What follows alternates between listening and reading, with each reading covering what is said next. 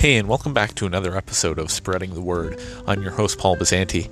As we continue a series on the life of Jesus, we're in the book of John today. In chapter 6, we see that Jesus is just coming off the heels of saying in chapter 5 that the prophecies that Moses offered the nation of Israel were actually speaking about him. And Jesus is about to perform one of his most well-known miracles of multiplying the loaves and the fish for the 5,000. And we see a lot of similarities in this passage in John chapter 6 to the time in Hebrews 11 when God provided quail for the Israelites when they were grumbling about the manna that was coming from heaven. So the application that we look at is, how do we see Jesus today? What is his role in our lives? Well, without any further ado, let's jump right into it.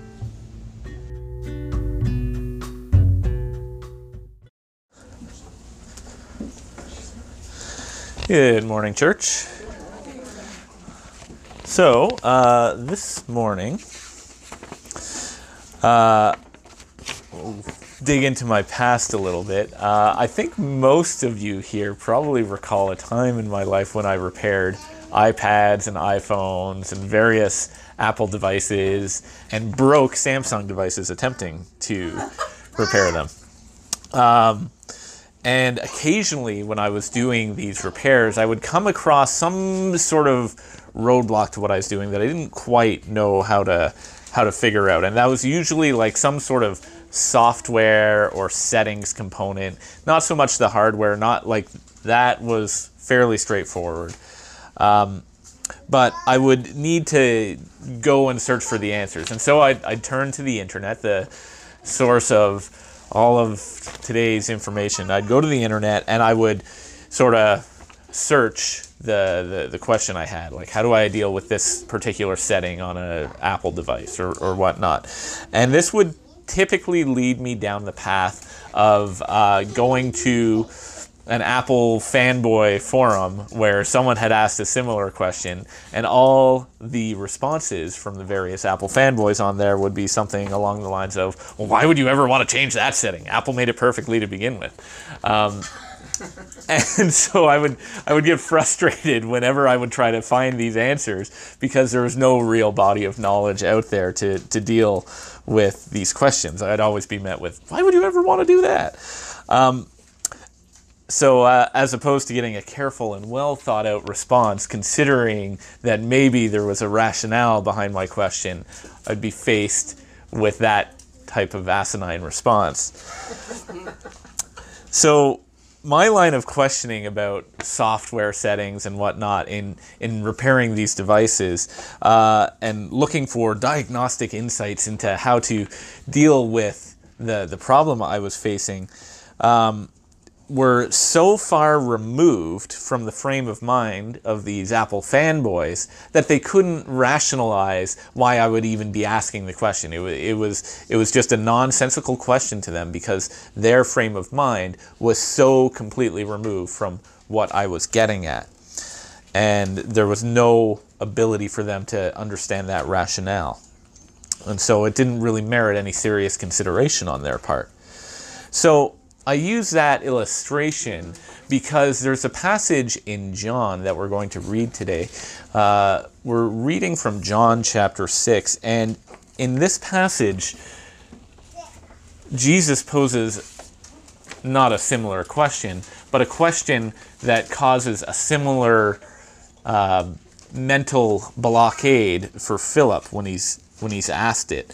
So we're going to read John chapter 6, verses 1 to 15. Turn with me if you have your Bible, or navigate there on your iOS or Android device. Okay, starting in verse 1 of chapter 6. Sometime after this, Jesus crossed to the far shore of the Sea of Galilee, that is, the Sea of Tiberias, and a great crowd of people followed him because they saw the miraculous signs he had performed on the sick. Then Jesus went up on a mountainside and sat down with his disciples. The Jewish Passover feast was near. When Jesus looked up and saw a great crowd coming toward him, he said to Philip, "Where shall we buy bread for these people to eat?" He asked this only to test him, for he already had in mind what he was going to do. Philip answered him, 8 months' wages would not buy enough bread for each one to have one bite. Another of his disciples, Andrew, Simon Peter's brother, spoke up, Here's a boy with 5 small barley loaves and 2 small fish, but how far will that go among so many? Jesus said, Have the people sit down. There was plenty of grass in that place, and the men sat down, about 5,000 of them. And Jesus took the loaves, gave thanks, and distributed to those who were seated as much as they wanted. He did the same with the fish. When they had all had enough to eat, he said to his disciples, Gather the pieces that are left over. Let nothing be wasted. So they gathered them and filled 12 baskets with the pieces of the 5 barley loaves left over by those who had eaten. After the people saw the miraculous sign that Jesus did, they began to say, Surely this is the prophet who came into the world. Jesus, knowing that they intended to come and make him king by force, withdrew again to a mountain by himself. So, for context, in this passage, we're just coming out of an extended dialogue of Jesus in chapter 5, where he is addressing some questions and probing by the Jewish leaders who were trying to figure out what he was up to. And in that passage, Jesus had just declared that Moses prophesied about him, that Moses wrote about him. So keep in mind that the context of what's happening here, John frames in light of that recent revelation that Jesus gives that he is the prophet that Moses spoke of. When Jesus asked Philip in verse 6, where shall we buy this bread for the people to eat?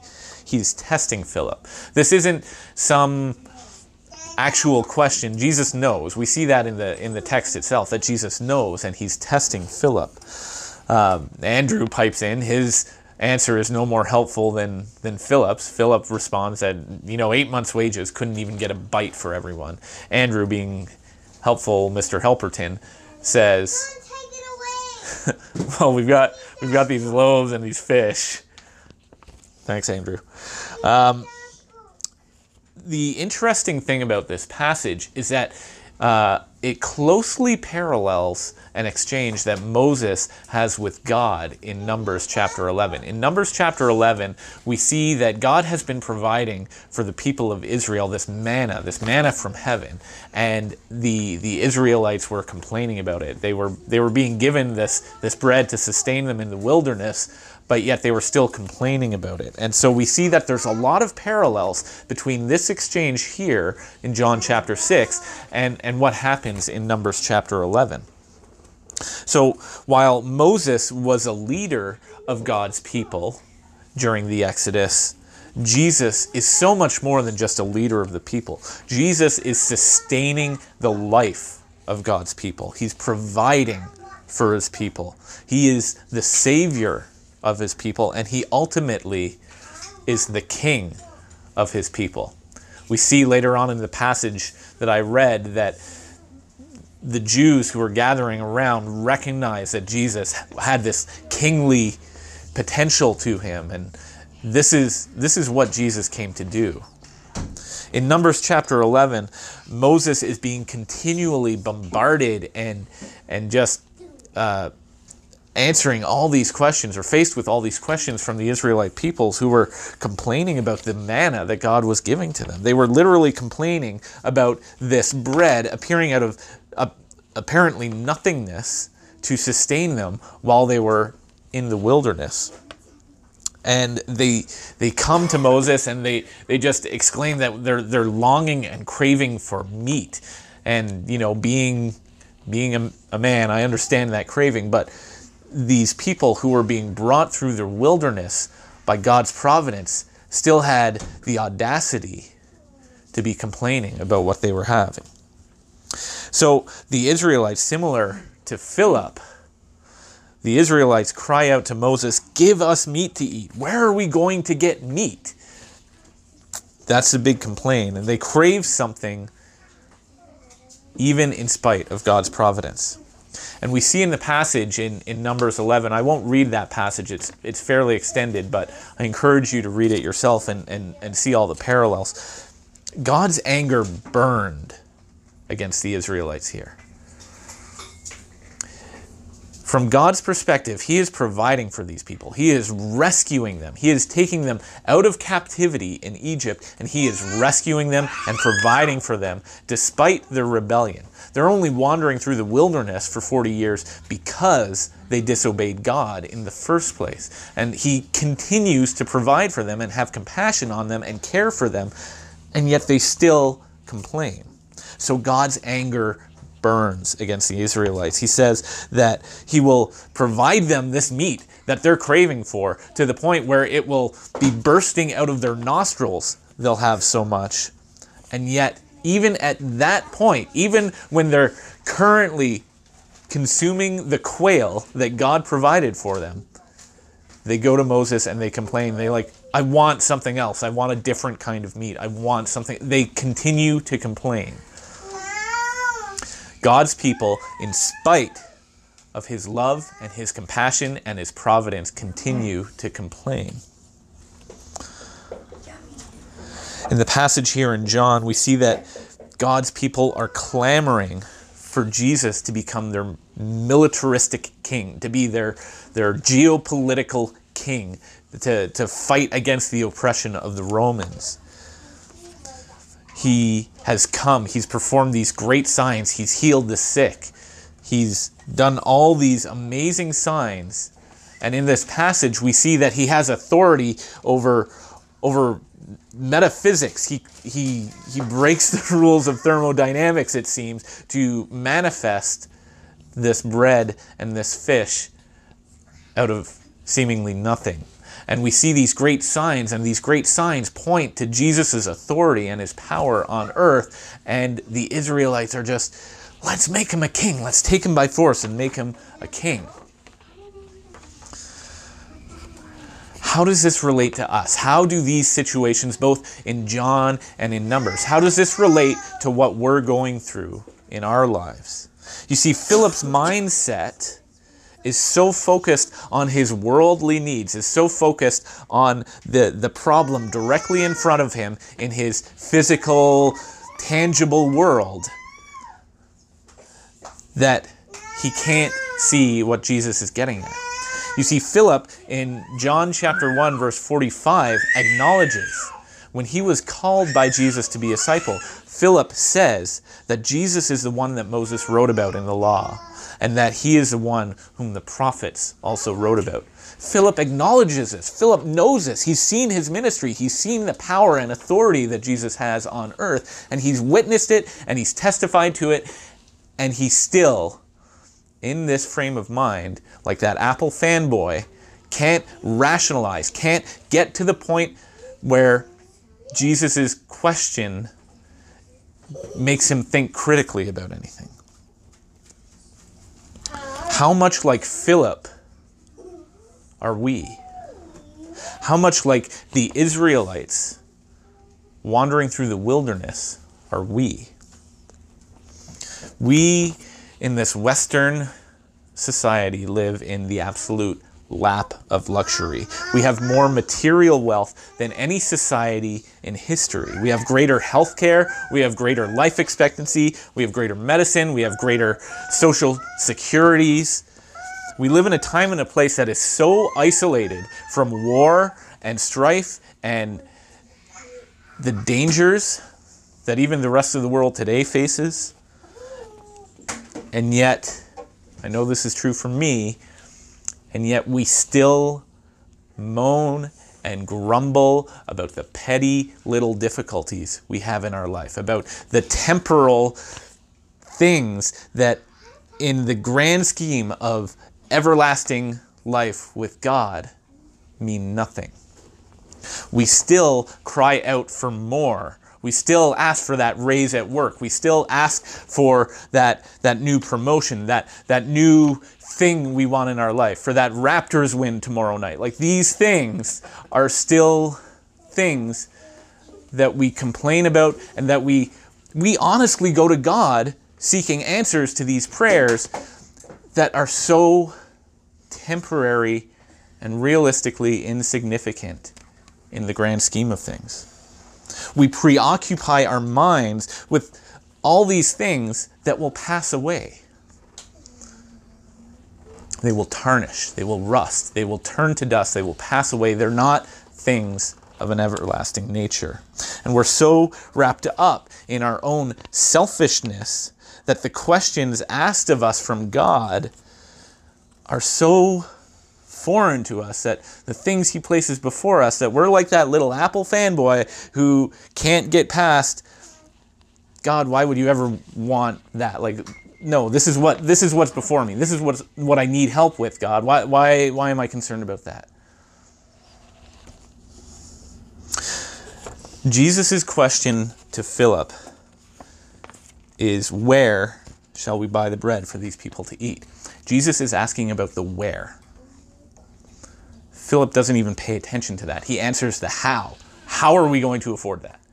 His response is a complete different direction from what Jesus was asking of him. In the passage in Numbers, when Moses is even wondering how God is going to provide this meat that he says he's going to provide, God's retort to Moses is the Lord's arm too short? Can the Lord not make the world with a word? Can he not create life with a breath? Can he not do all these things? Then what is it to bring some quail into the desert? What is it to make some fish and some loaves for 5,000? If he can speak the world into existence with a breath, then how can he not do those things? Do we dare to question God's ability to answer the how of his question? All he's asking is for us to believe that he can provide. In Numbers, it's revealed to us that God's anger burned against the Israelites. The ones who complained were ultimately killed. Their lack of faith and their continual complaining and groaning was detestable to God. Jesus is about, in the second half of chapter 6, is about to give one of the hardest teachings he's ever given his followers. These 5,000 that are clamoring around him, that are about to try and make him their king by force, within the space of a chapter, an afternoon of Jesus teaching to them, they desert him. The only ones who are left are the 12. Provision for food and physical life in this first part of John chapter 6 is emblematic, is symbolic for the deeper meaning of life-sustaining, everlasting life. What's happening in this first part, where Jesus multiplies the loaves and the fishes, is pointing towards this bread of life discourse that Jesus is about to give. We'll spend more time on that next week. But in this passage here, Jesus is testing the faith of Philip.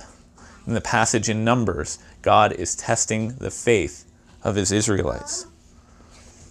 Do we ever stop to think that maybe God is testing our faith in the hardships that we face?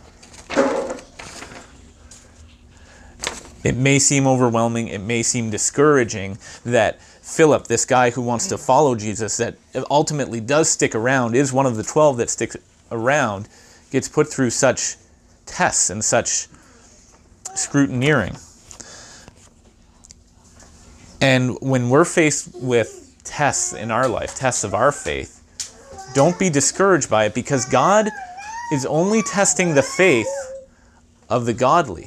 See, God has no desire to confirm that unbelievers don't actually believe in him. That's common knowledge to him, that people who don't have faith in him are not going to have faith in him.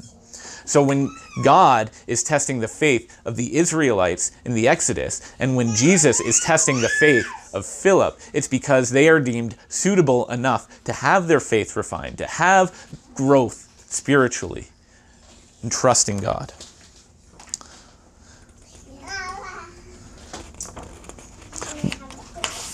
When he's testing the faith of the Israelites, it is to purify their hearts. He knows that their hearts are being pulled by these worldly things, just as ours are today. But God is producing these tests in their life to purify and refine and to strengthen their faith as they grow in closer relationship with God. When Jesus is testing the faith of Philip, it is to reveal a greater meaning of what Jesus came to do.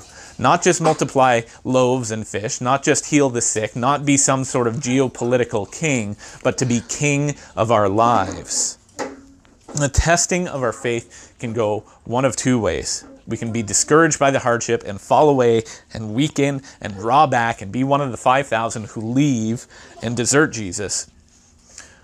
Or we can be encouraged that God has looked at us and has seen that we are suitable enough candidates to be strengthened, to be matured, to be purified, to be refined, and become holier and more faithful.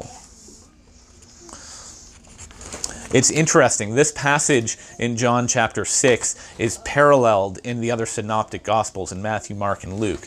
In Matthew, Mark, and Luke, though, the interesting thing is that a lot of the work of actually distributing the fish and the bread is done by the disciples. Those gospel writers share that. But John here doesn't share that. It seems to be emphasizing that Jesus is the sole actor here. He is making it all happen. His point is perhaps that Jesus is underscoring that he, as God, is the source of providence, is the source of authority. He has rule, leadership, authority, and is king of our lives. When Jesus is multiplying the bread and the fish, he's putting his full power and authority as king of this world on display for everyone to see. That is a mirror of what God is doing in Numbers chapter 11, where God is providing this quail and this manna out of nothingness in the wilderness.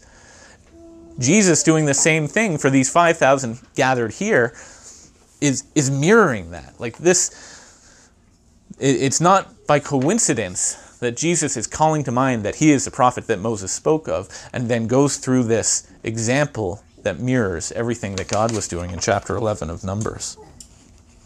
The people ultimately do conclude from this display that Jesus is the one that Moses spoke of. But again, their thought is so focused and rooted in the immediacy of their tangible lives that they don't see the deeper spiritual meaning. They want to make Jesus king by force. Jesus is our king, but not in a military sense, not in a political sense. We've been brought into God's kingdom through Christ's sacrifice. We've been made new because of Jesus' perfection, and we've been rescued because of Jesus' victory over sin and death. How do we apply this to our lives? How do we take this passage where he's multiplying the bread and the fish and apply that to our lives? I think we need to think about who God deems worthy of testing in their faith. Think about the tests you face and see it as a compliment, as a source of encouragement that God has thought that you are capable of being tested, that you are capable of growing, that you are capable of maturing, being refined, and being made more like Christ. In the Old Covenant and the New Covenant, God establishes promises with his people, and his people are the beneficiaries of his covenant. All God is looking for is a confirmation of faithfulness of the beneficiaries of his covenant. He is just looking to confirm that these people he's made these promises to believe and are faithful, that God is going to hold on to his promises. When a crisis of faith comes into your life, is your response like that of the Israelites clamoring for more meat, or like Philip, focusing on the how instead of the where? Are we focusing on this thing that we can't really rationalize because we so root ourselves in this temporary world that we can't see how God is already providing for us in that situation? When you find yourself in a trial, in a test,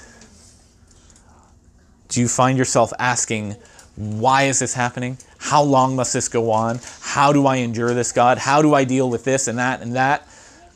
Trust that God is providing for you in that situation. Trust that God is faithful to his promises. These are probably times where God is already telling you the how in some fashion, and to just trust in that and to wait it out.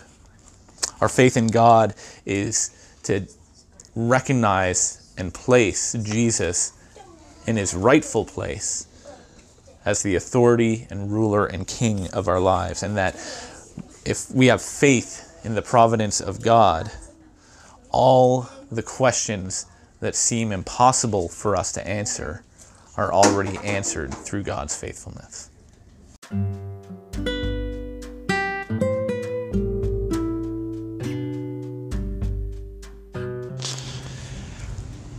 Jesus is King of our lives. Jesus is Lord of our lives. What does that mean for us? How do we conduct our lives knowing that our King is the one who came to die for us? A lot of times when we think of kings and rulers and leaders in our lives, we don't think of them serving us, but rather them lording over us. But in this instance, Jesus is the one that came to serve us. How does that impact what we do? Well, I would think that, at least for me, that would create a gratitude in my heart that would allow me to conduct my life in thankfulness and in graciousness for what he's come to do. I want to thank everyone for tuning in this week. I pray that this is a helpful time for you, that this ministry can support and encourage you wherever you are. If you're in the Kitchener-Waterloo area, please feel free to reach out. We'd love to connect with you. We'd love to have you join us on Sunday morning for worship, and we'd love to get you to know you more. If you think that this is a helpful thing in your walk as a Christian and you'd like to share it with others, please do. We are just hoping that we can support and build up the church throughout the world. Again, I thank you for joining us today, and I pray that you'll have a great week.